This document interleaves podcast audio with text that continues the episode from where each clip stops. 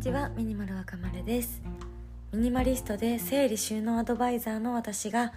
お片付けのコツやよりよく生きるための考え方について発信していきます。今日は夢を叶えるお片付けと題しましてお片付けを通して私自身に起こった変化についてお話ししていきます。まずお片付け前の私は優柔不断でいつも最初の一歩を踏み出せない。やりたいことはたくさんあるのにどれもいまいち進まないなっていう現実がありました。そんな私が3年間迷っていた転職を決意しました。なんで決意できたのかなって考えていた時にいやこれはお片付けができたからなんじゃないかなっていうふうに考えたんですね。そこでお片付けを通して心が変化していったことを3つお伝えしたいと思います。最初に結論を言いますと1本当にやりたいことが見つかる。2行動力が上がる。3自分軸ができる。というところです。まず1つ目の本当にやりたいことが見つかる。ということについてお話ししていきます。まあお片付けっていう作業は自分自身が必要なのか不要なのかを考えていく作業ですよね。それに関してはまあ当たり前に今使っているか使っていないかだけで考えることが多いと思うんですが本当に自分にとって必要なのかっていうところをミニマリスト的にはかなり深く考えていくところがあります。そして今使っているものが本当に好きなのか嫌いなのかっていうところの判断を深くしていくっていうところがありますね。そうやってたくさんのものの判断をしていくうちに自分が何を大切にしたいのかっていうのがはっきりしてきました。私は2021年1月の元旦ですね。に大体年の初めには今年頑張りたいこととかやりたいことリストみたいなのを書いているんですけれどもそこでもうやりたいことが大量にありまして英語の勉強をしたいとかその時ちょうど中田敦彦さんの YouTube 大学にハマってましたので YouTube 大学で発信されているような内容について勉強したいとか日本の歴史について勉強したい世界史も勉強できたらいいなとかいろんなことに欲張っていたんですね。そしてずっと音楽もやっているので音楽の発信もしていきたいしもう何が何だかわからないっていう状況でした。ですがお片付けを始めて、うん、その時はねお片付けはもう始まってたんですよ。で大体物は減ってきていたんだけれどもそれでもやっぱりなんかモヤモヤしていてやりたいことがはっきりしない。っていう時にもう思い切って物を減らすっていうことをしたんですね。そうすると2021年6月最後の方ですね。に仕事で何日か出張に出ていてその後家に帰った日曜日ですね。朝からずっとゴロゴロゴロゴロゆっくりしていたらふっとなんか片付けがしたいって急に思ったんですね。自分の家だけじゃなくって他の方の家の片付けをしたい。でその時のつぶやきがツイッターに残ってるんですけどなんか出張で片付けがしたいななんとなくできる気がするなって自分でつぶやいていたんです。そこからあもしかしたら本当にやりたいことは片付けなのかもしれないなって気づいたんですね。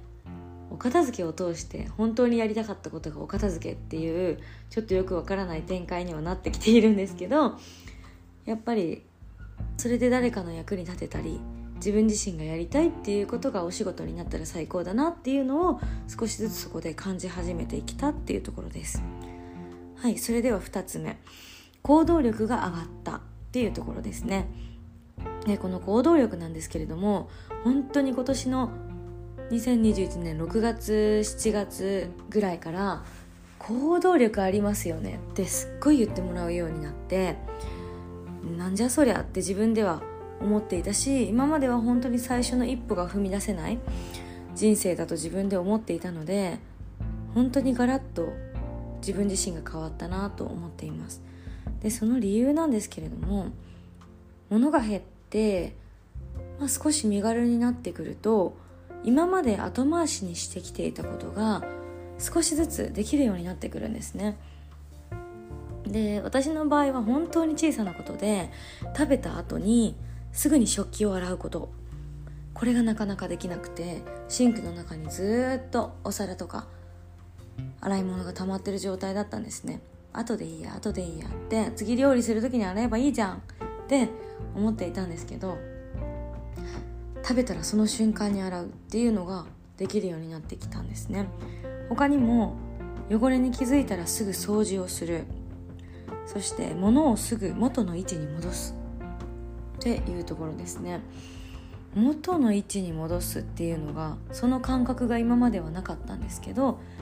定位置を決めて使ったらそこに戻すっていうことをパッとできるようになってきたっていうところがあります。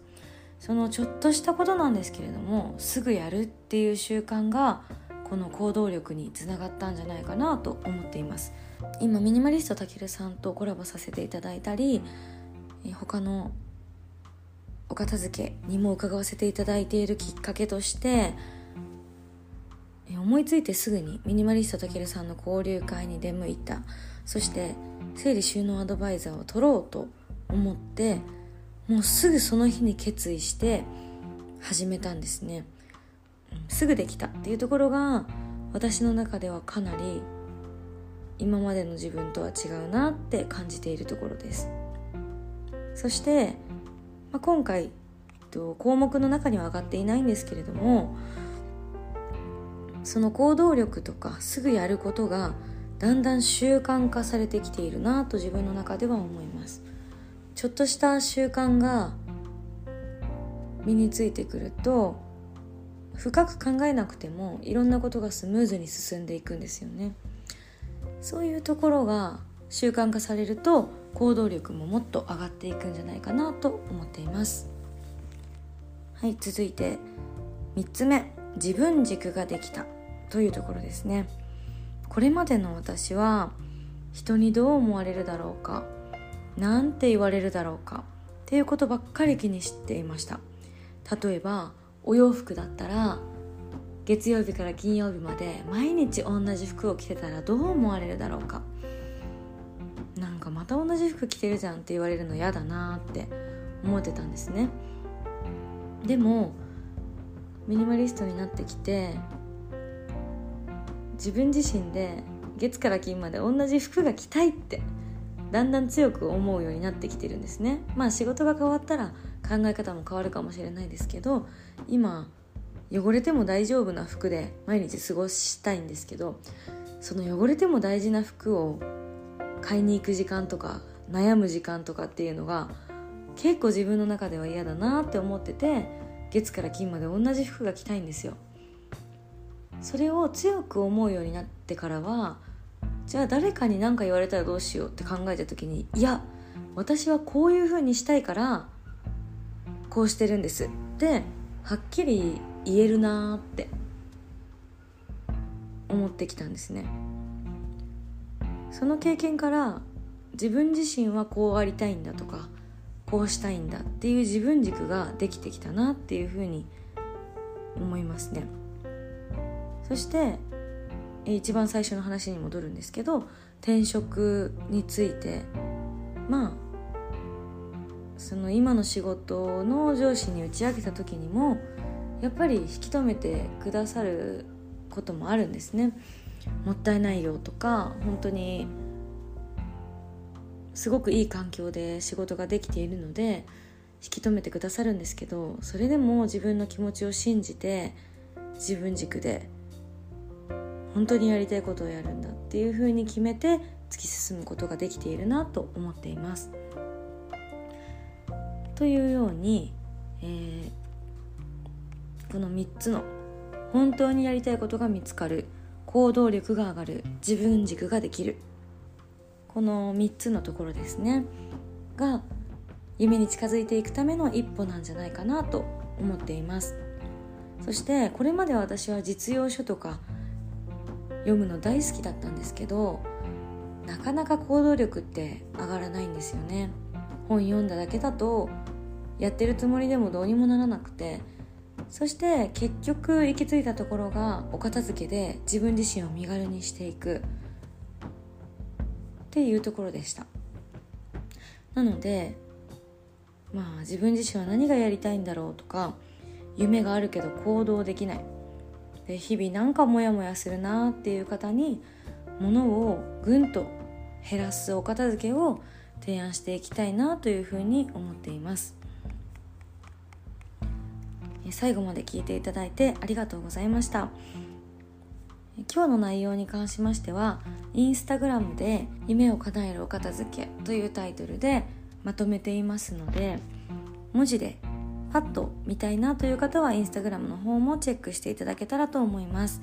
それではまたお会いしましょう。バイバーイ。